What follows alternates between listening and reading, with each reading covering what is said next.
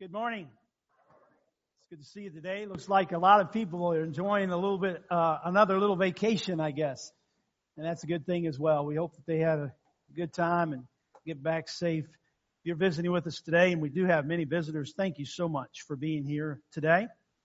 And um, we just pray that you've been blessed already.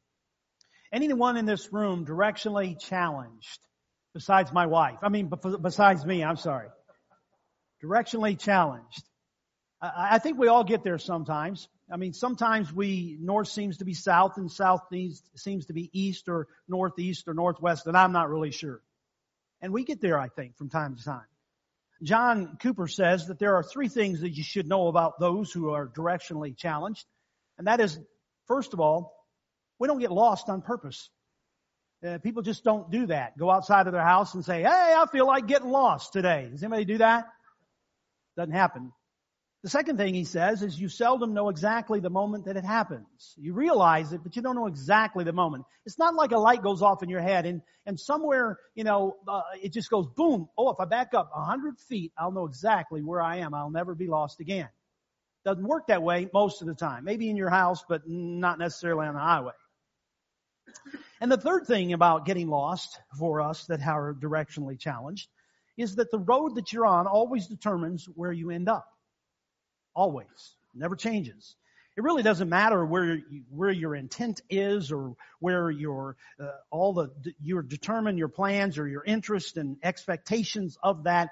It really determines what road you're on to where you end up. Now we know that as Christians as well, don't we? We know the, the path that we're on. If we're Christian, we are called Christ-like or we are followers of Christ and therefore we are on the road to heaven. Give me an amen. Now, oftentimes we try to take a little side tours, scenic route. Anybody get on a scenic route in your Christian walk? I mean, you just get off a little bit. You got to exit for some fuel or something. You're thinking, well, and then before you know it, you're not really sure where you're at when I was a senior in high school, my uh, a good friend of mine in high school used to be a good friend. I can say that. But anyway, uh, we drove to from Kentucky to Florida. My sister and her husband were stationed down in um, the um, uh, the Air Force Base down in southern Florida. And so anyway, we drive down there, and on the way back, we st- we just took turns driving. It's about a 20 20 hour trip, and um, so nonetheless, we're driving and, and on the way back, I remember I was in the back. It was my turn to, rest, so I was in the back seat sleeping. Well, we had pulled off to this gas station, and so I got in the back and I laid down. He gets in the car and he takes off, and um, so I'm I'm asleep because I'm tired. About an hour, I wake up because there's so much wind in the car. He has all the windows down in the car, and I said, "What?" And, and he's got his head stuck out the window. And I'm thinking something's not right here. And I said, what, Kenny, what in the world are you doing? And he said, I'm just driving down the road trying to stay awake. And I said, well, pull over because it scared the bejeebers out of me. So he pulls over, he gets in the back seat and he, he just goes right to sleep. So I'm driving down the road and I'm seeing Highway 94, 94, 94, 94. We're supposed to be on 75. What this cat had got on the wrong road and we were headed west. We were like two and a half hours. We had to turn around and come back, and I never let him drive another lick of the way. Off track, don't we? We all do that. And it's the same in our spiritual life, and I'd like to say that today. I wouldn't, I don't like to say that, but it's the truth, is we get up on our spiritual lives. We, we choose the wrong path, and there we are. We expect to rise at a particular destination. We're hoping for this and the growth for our church or the growth of our spiritual life or whatever it might be, a class or whatever the, the ambitions that we might have. And we find ourselves not winding up where we want to be sometimes. We can hope for it, but we're just not going to get there. Now God, I want to tell you today that God gives us direction in life. Give me an amen. Now, that was kind of a weak amen, but nonetheless, He does give us direction. Now a lot of people don't feel that way. They just think, hey, you accept Christ and that's it and you just on your own and, and just flip a coin every day you go out of the house. And that's true. Some people feel that way. But God gives us direction in life. And in that direction, the problem is, if He gives direction, would you, would you say this? If God gives direction, it's the right direction. Amen? Okay, very good. So what's the problem? The problem's not God. It's the problem is many times we choose the wrong direction, to look in the wrong way, the, the wrong lens, thinking that we know better. Anybody, anybody in this room ever think that you knew better than your parents when you were a teenager? Raise your hand. Raise your hands up real high. David's up front. He's wanting a prayer right now. Or Mark is, I'm sorry. And so we, we, we, we raise our hand, don't we? And, and, and it's because that's how we feel in our lives. We, we think sometime, some way, we know better. Well, I want to give you three hours today to kind of help us through this, if you will. And I appreciate Lonnie, uh, appreciate Lonnie running the, uh, the system for us today, first, first in there, and that's great. I appreciate you very much. All right.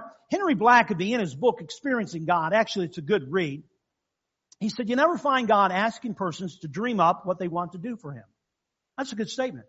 You never find that in scripture. Where people just simply said, this is what I want to do for God and it's going to work out perfect. And you're way ahead of me, but that's okay. And in that process, without a doubt, the most important factor in, in, in any situation that you find was not what the individual wanted to do for God. The most important thing as a factor was that God was about, what God was about to do with them through them. And I think that is extremely important in our lives as well. When you look at through that concept, when you look through that concept and it, does something for us, the believers, those of us that are followers of Christ. What it does, it takes the pressure off of trying to wade through the different aspects of life, trying to figure out what it is that God wants for our lives. Why is that helpful for us is the question. Well, I think we would all agree that God does not want to burden us. Give me an amen. God wants to bless us. Give me an amen. So if your life you feel as though you are burdened down by what it is that you're called to do or you think you want to do for the Lord, if you're burdened down by that, you're in the wrong path. You're in the wrong arena, if you will, at that time. It, it, you could be, and the reason why I say that is because what happens when you're in that wrong arena, you cannot be productive. Fruit or to be productive in life. And so if you're doing all those things and you still feel burdened in life, it's kind of like sitting in a rocking chair. You might get some exercise, but you're going nowhere. And in that process, a lot of times Christians feel that way. I'm just running and running and running and going and going and going and it feels like I am not growing spiritually. Church isn't growing. Class isn't growing. My spiritual walk isn't growing like I would long for it to do. Listen, you can always find something that you're doing for the Lord, something in whatever it is that you're doing for the Lord, and say to yourself, I'm not doing enough. Or you might say, I'm not doing as much as they're doing, or I'm not as important as what they are. My particular task isn't as important as what they are doing. And in that, I would simply say you have to get rid of that thinking. You have to get your focus on what you are doing now. We'll stay on that just for a second. You need to focus on what you're doing now.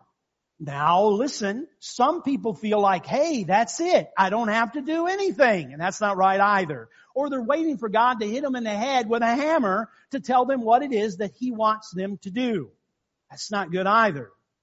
But what you are doing now is important. And it's important in the process. So what are you doing now that is giving God glory? Because whatever you're doing now, if it's giving God glory, you know one thing for sure. You're on the right path.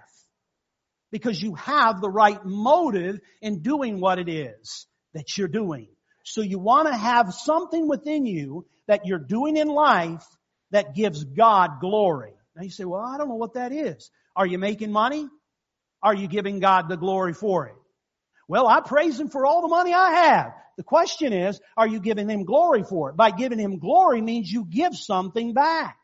It's the same thing because God has given you the talent to make the money. God is asking you then, how do you show that?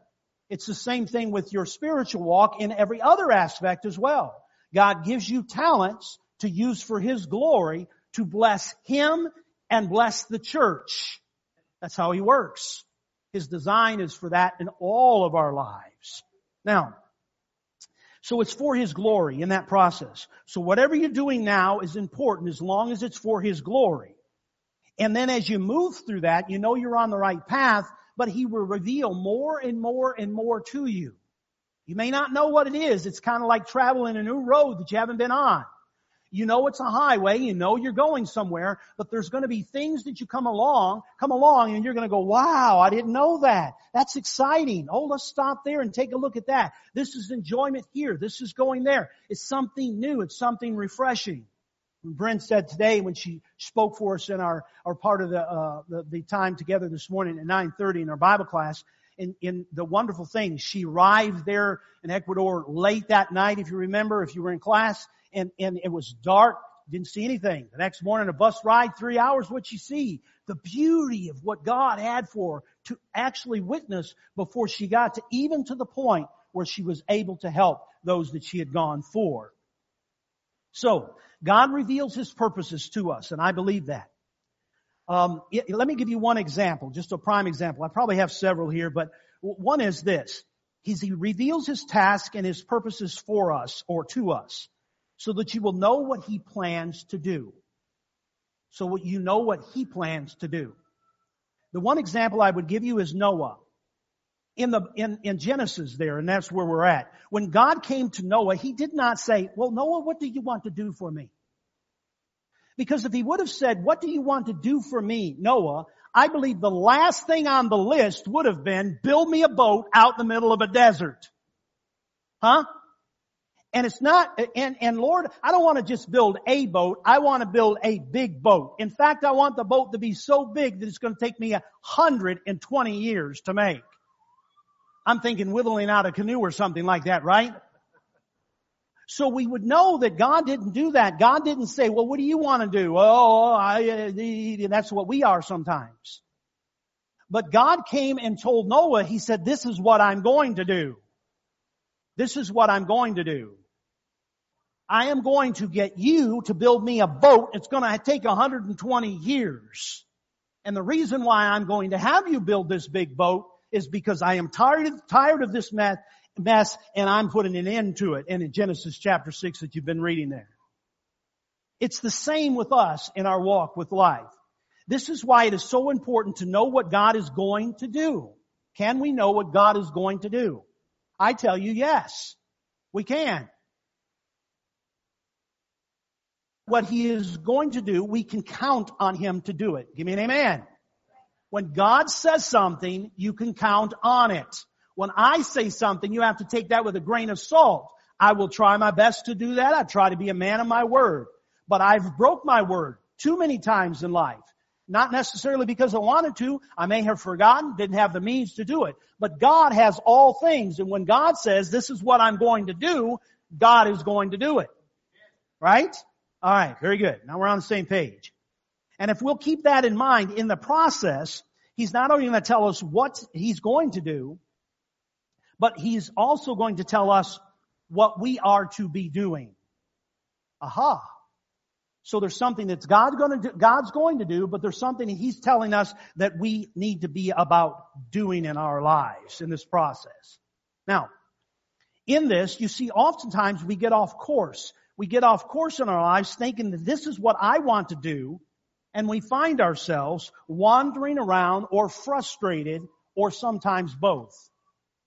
The story of my life is basically, and you know it if you're a member here, mine is that I became both of those things, frustrated in life. I became uh, frustrated and I wandered in my life. And the reason why I did is because I told God what I was going to do. This is what I'm willing to do, God. I had no plans. I was like no, I had no plans. You would have made a list of things that I was going to do for the Lord. Minister would have been probably one of the last things on the list. But until I realized that it wasn't what God, uh, it wasn't God saying, what do you want to do for me, Harley? But what it was God saying, Harley, this is what I'm going to do through you, whether you like it or not. And it took me 11 years, 11 years preparation in my heart to get that out of me to simply say, I surrender. And when I surrendered, God said, this is now, now, now you can build the boat. And I've been building the boat for about 30 years now. So what is it that He is going to do? Do we have a crystal ball to find out? No, but we have the written word of God. Give me an amen. All right. So God tells us that He is going to do what He's going to do and what we should be doing. Let's find out. First of all, He tells us that He is coming back. He is going to return. Keep that one in mind. God is going to return. He's promised that He would. And secondly, He has said, called us to be ready. And in that same process, He has called us to rescue others or invite others on the journey with us. In other words, He, in this one, He has called us to be missionaries. All of us. We have a mission. All of us. It's not just left up to those Kent Markhams or Dean Ellis's or Bren Winters. We are missionaries. God's called us to be. Really? Yeah. And that's more than just put money in a plate or marketing, air marketing missions. We are all on a mission. So let's find out. First of all, for his return. He is coming back, return. In John chapter 14, as you see there on the screen for you, he, Jesus says these words. He says, do not let your hearts be troubled. I like when he says that, and I use this oftentimes in, in uh, uh, sermons or messages I might give during a funeral time. Because he's telling us not to let your hearts be troubled. When Christ says that, he said it for a reason because he knew that our hearts would be troubled. Undoubtedly in this room, somebody today, your heart is troubled. For whatever reason, you know what it is. And you don't like it, but it's trouble. It's something stirring in you. It could be envy, it could be resentment, It could be uh, unforgiveness, it could be um, anger, could be bitterness, it could be whatever, sickness, it could be worry and stress, whatever it is, you're burdened by that in your life. But I want to tell you today that Jesus is saying to you, do not let your hearts be troubled. He says, do you believe in God? And everybody says, and everybody says, one more time. Very good. Now, so if you believe in God, you do. I know you believe in God because he was talking to the people there, of course and he was saying, you believe in God? Oh, sure we do. Then believe in me. Trust in me. Trust God, trust in me, he says. In my father's house are many rooms, many mansions. If it were not so, I would have told you. In other words, trust me. He's saying, now trust me in this. In my father's house are many mansions. If it were not so, I would have told you. I'm going there to prepare a place for you and watch this. And if I go to prepare a place for you, I will come back. I'm coming back. So we know that Jesus died on the cross. We know that he went to a grave. We know the grave couldn't hold him and we know he ascended to heaven. Amen? If you believe that, then your belief must still be connected to his return. He is coming back. Hallelujah, he's coming back. Now, oh, I had a lot to say right there, but I know I need to move on. Back in the spring of 1780, in the Connecticut House of Representatives was a session which was suddenly brought to a halt because overhead darkness set in. In fact, it was so scary, the atmosphere was, became so scary that some of the representatives believed actually that it was the end of the world was at hand. They were so afraid that they clambered around the assembly and they said, let's adjourn immediately. At that point, a Colonel Davenport rose from his seat and said these words, which are very important. He said this, the day of judgment is either approaching us or it is not. If it is not, there is no cause for adjournment. If it is, I choose to be found doing my duty. Well, the truth is, I don't know when he's coming back. In fact, scripture says Jesus himself doesn't know when he's coming back. God the Father does. And he's going to tell Jesus someday, go get your bride, the church. Someday he's going to do that. But I choose during that time to be about the duty until that day. A worker in his kingdom. Now it's interesting to me that people even today react a little bit weird to the idea of the end of the world. How's it going to happen? So we have hoarders or we have these people that, what are these people that dig, uh, preppers. Okay, very good. And so maybe you're a prepper. Well, you can prep all you want, but when Jesus comes, I don't care how big your bunker is. He's coming back. That's what scripture says. Now, it could be, even back in the 1780s, as you see there, they were in fear of the end of the world. But it could be in the next five minutes before I finish today. Oh, it ain't happening. It ain't happening. I know it, it, it's not going to happen. You don't know that, do you? Do you know for sure? It could be in the next five minutes. Someone says, oh, that scares me. And there are still people who react, react in fear of the idea that Jesus is coming back. Listen to me. You don't need to be fearful of his return. You just need to be looking for his return. You need to be looking for his return. When the skies grow weary or gray or whatever it is and they look a little weird, you look at the sky and says, my Jesus is coming back someday. And it might be today. We need to be looking forward to it. And Titus chapter, in Titus chapter, uh, two there, it tells us plainly there as you kind of read down through there for yourselves today, for it is the grace of God has appeared that offers salvation to all people. Hallelujah.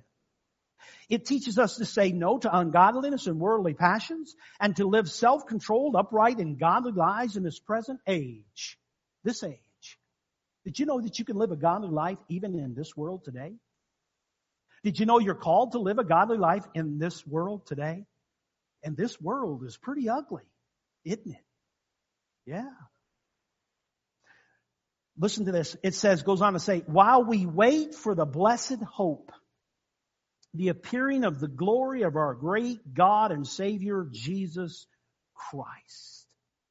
Even the writing of this, as we are waiting for the blessed hope of the appearing of our Lord and Savior, Jesus Christ. They were longing for His return. Now I do not know when He's coming, but I can assure you He's coming. Second R is for the word ready. Much of life is about getting ready, isn't it? Getting ready for this, getting ready for that, getting ready for school, getting ready for work, getting ready for church, getting ready to go to the ball game, getting ready for dance recital, getting ready for music, getting ready for this, getting ready for that, getting ready to get married, getting ready to have a baby, getting ready for retirement. And what you getting ready for? We get ready for everything. In fact, somebody out there is right now saying, I'm getting ready for lunch, and if that little short guy shut up, I'd go to lunch right now. We are a people of a people that getting ready. Getting ready. We are a getting ready people.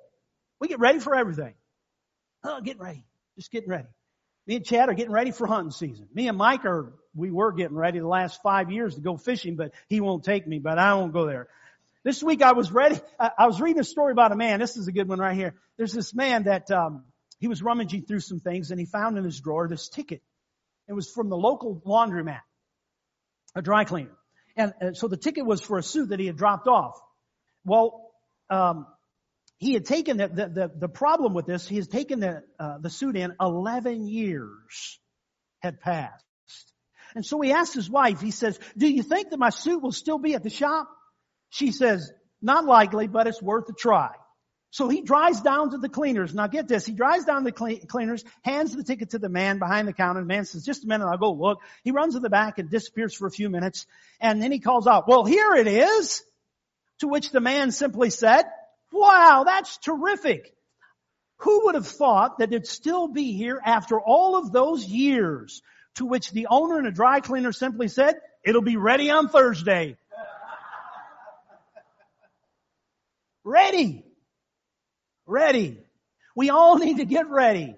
Trust me. And the most important thing that you can get ready for in your life, I don't care what anybody tells you. I'm sorry. The most important thing you can do to get re- is to get ready to meet Jesus. And the way you do that is accept Him as your Savior, your Lord and your Savior. Accepting Him as that. Why? Because I just told you, He's coming back. He's coming back. Some say it's, well, it's been 2,000 years and he hasn't come back yet. When you make that statement, you know what you ought to be doing? You ought to be jumping for joy. Why do I say that? Is because he could have came yesterday. If you're not ready, he could have came yesterday. So because he hasn't come back, you ought to be jumping for joy and you ought to be accepting the invitation that he offers you today. And that is through Jesus Christ, you will be saved. Amen? You need to be ready or you'll miss it. Us kids when we were little, of course, we lived out in the country and we rode a bus. Any bus riders in the country out there? Okay, very good. You guys will relate to this. Our mom would say things like this. Kids, come on, the bus is here. Come on, the bus is here. We knew what that meant. We'd better get ready because the next words were going to be, you better come on, you're going to miss the bus. You better come on, you're going to miss the bus, she would say. That meant that the bus was about to leave without us. And the next words were going to be, too late, you missed the bus. And the next words were, line up. no. Uh, to miss the school bus is one thing. To miss heaven is a whole different thing. Don't miss what God offers you freely through Jesus Christ. Be ready. Are you ready? Listen, the second coming of Christ is no doubt coming, but there will not be a third.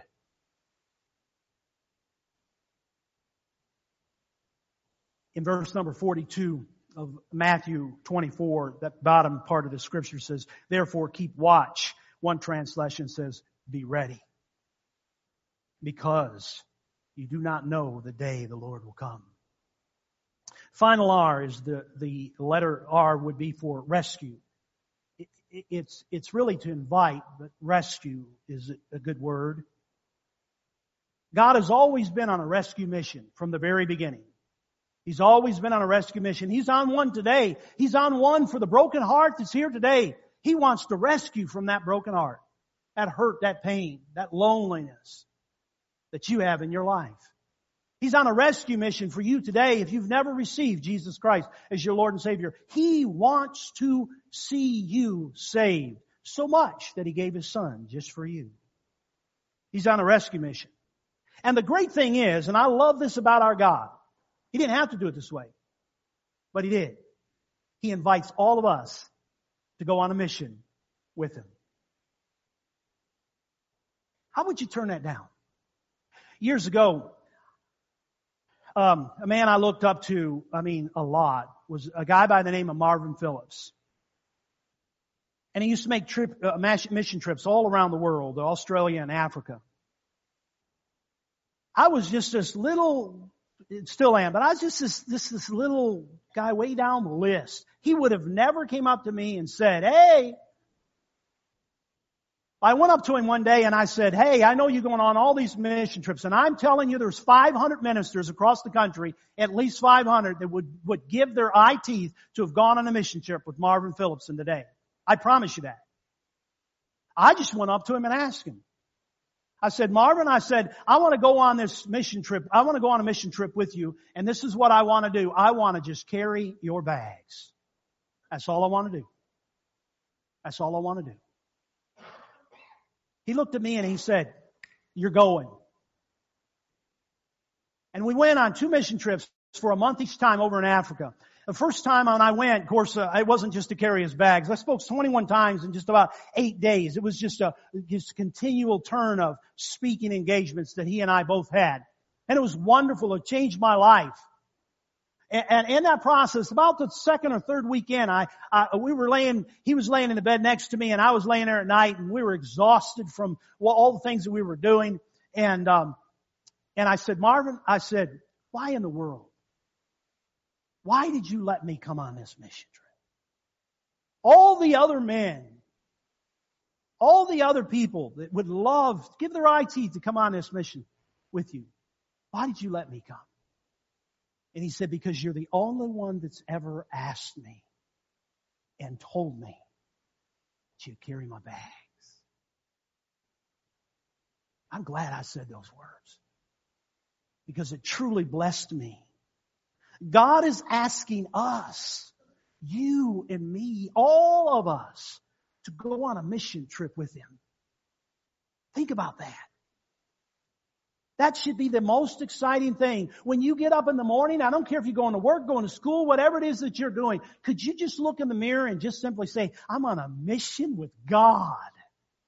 God has called me. He's let me do that. And I'd be standing up there and I'd be speaking and there would be Marvin Phillips down there. He'd be going, amen, amen, amen, brother, amen. And here is Marvin Phillips sitting at my feet. I'm preaching the word and I was so humbled by that. And God wants to do that for us as we take His word, His love to the world around us. And by doing that, He's saying, amen. That's my child. That's my daughter. That's my son doing the work I've called them to do. In Romans chapter 10, anyone who calls upon the name of the Lord will be saved. Call on His name. But how shall they ask Him to save them unless they believe in Him? And how can they believe in Him if they have never heard about Him? And how can they hear about Him unless someone tells them? That's what we're to be about. That's what we're to do. And how will anyone go and tell them unless someone sends them? We talk about our missions and how all of that is important. I love this next part of the scripture. It's not up there. It says that that is what scripture is talking about when it says, how beautiful are the feet of those who preach the gospel of peace. The God of bringing glad tidings of good things. God sees us as beautiful instruments in His kingdom when we tell others about Jesus.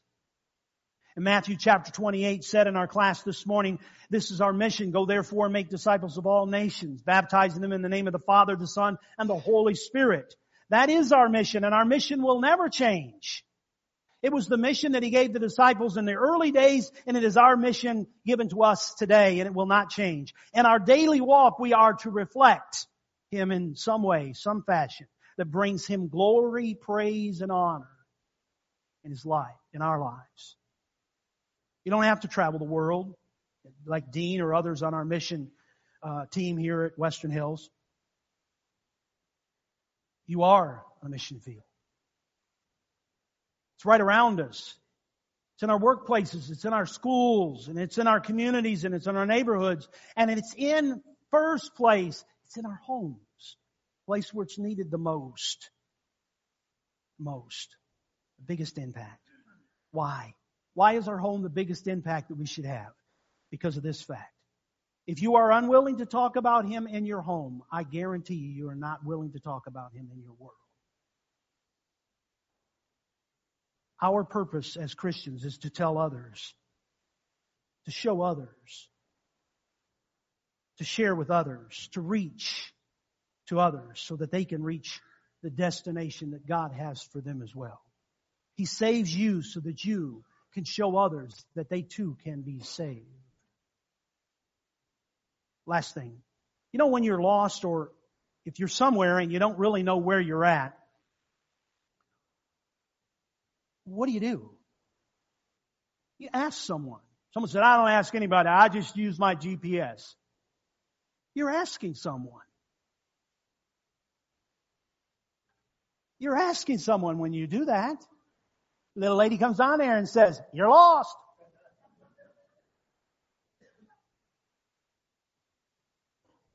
You're asking for directions. Why? So that you can get to your destination. In the lost state is not where you want to be. If it was, you oh, we're lost, but let's just stay here. So when you go back home, if you can get back home, you simply tell everybody, we got lost and just stayed there. Where was it? I don't know. We were lost. But you can't get there if you don't ask. But when you ask God, He says, I'll get you there. Isn't that awesome about our God? And you certainly can't help others if you don't know where you are going. Are you ready? Are you ready for his return? And are you ready to help rescue others along the way? What's been taking place down in Houston and Beaumont and all the areas down there and Louisiana and all of that. People have been rescuing people. It's quite amazing what's going on. And I'm thankful that there are people that are doing what they're doing. There's first responders and just just lines and lines of people going down through there. And you know, one of the things they're saying, man, there's nothing like a Texan, man. They're all in for everybody. They just love everybody. Christians are called to love everybody. Christians need to be standing in line, helping one another, not pulling them off the roofs or out of their houses, and all of that's good and well. But what we need to be doing is pulling people out of the pits of hell and telling them about our Jesus that saves. Jesus saves. Jesus saves. Jesus saves. That's what we're to be about. That's our mission. And it's our mission because we have been rescued ourselves. The person that's been pulled out of those floodwaters and knew that they would be lost, you don't think they said, well, what's this? Why didn't you do that? Why didn't you do that? Oh, they're thanking them people. I just love it. They're thanking those people. Thank you, thank you. Without this person, they would be lost. Thanking them. I think they have a thankful heart and they're willing to reach out and do things for others as well. We were lost too. But God rescued us. Aren't you glad that He rescued you? Then find someone that needs rescuing and help them to find the direction that God has for their life. Maybe today you have a prayer request. Maybe today you have a, a need in your life. Whatever that is. Whatever that is.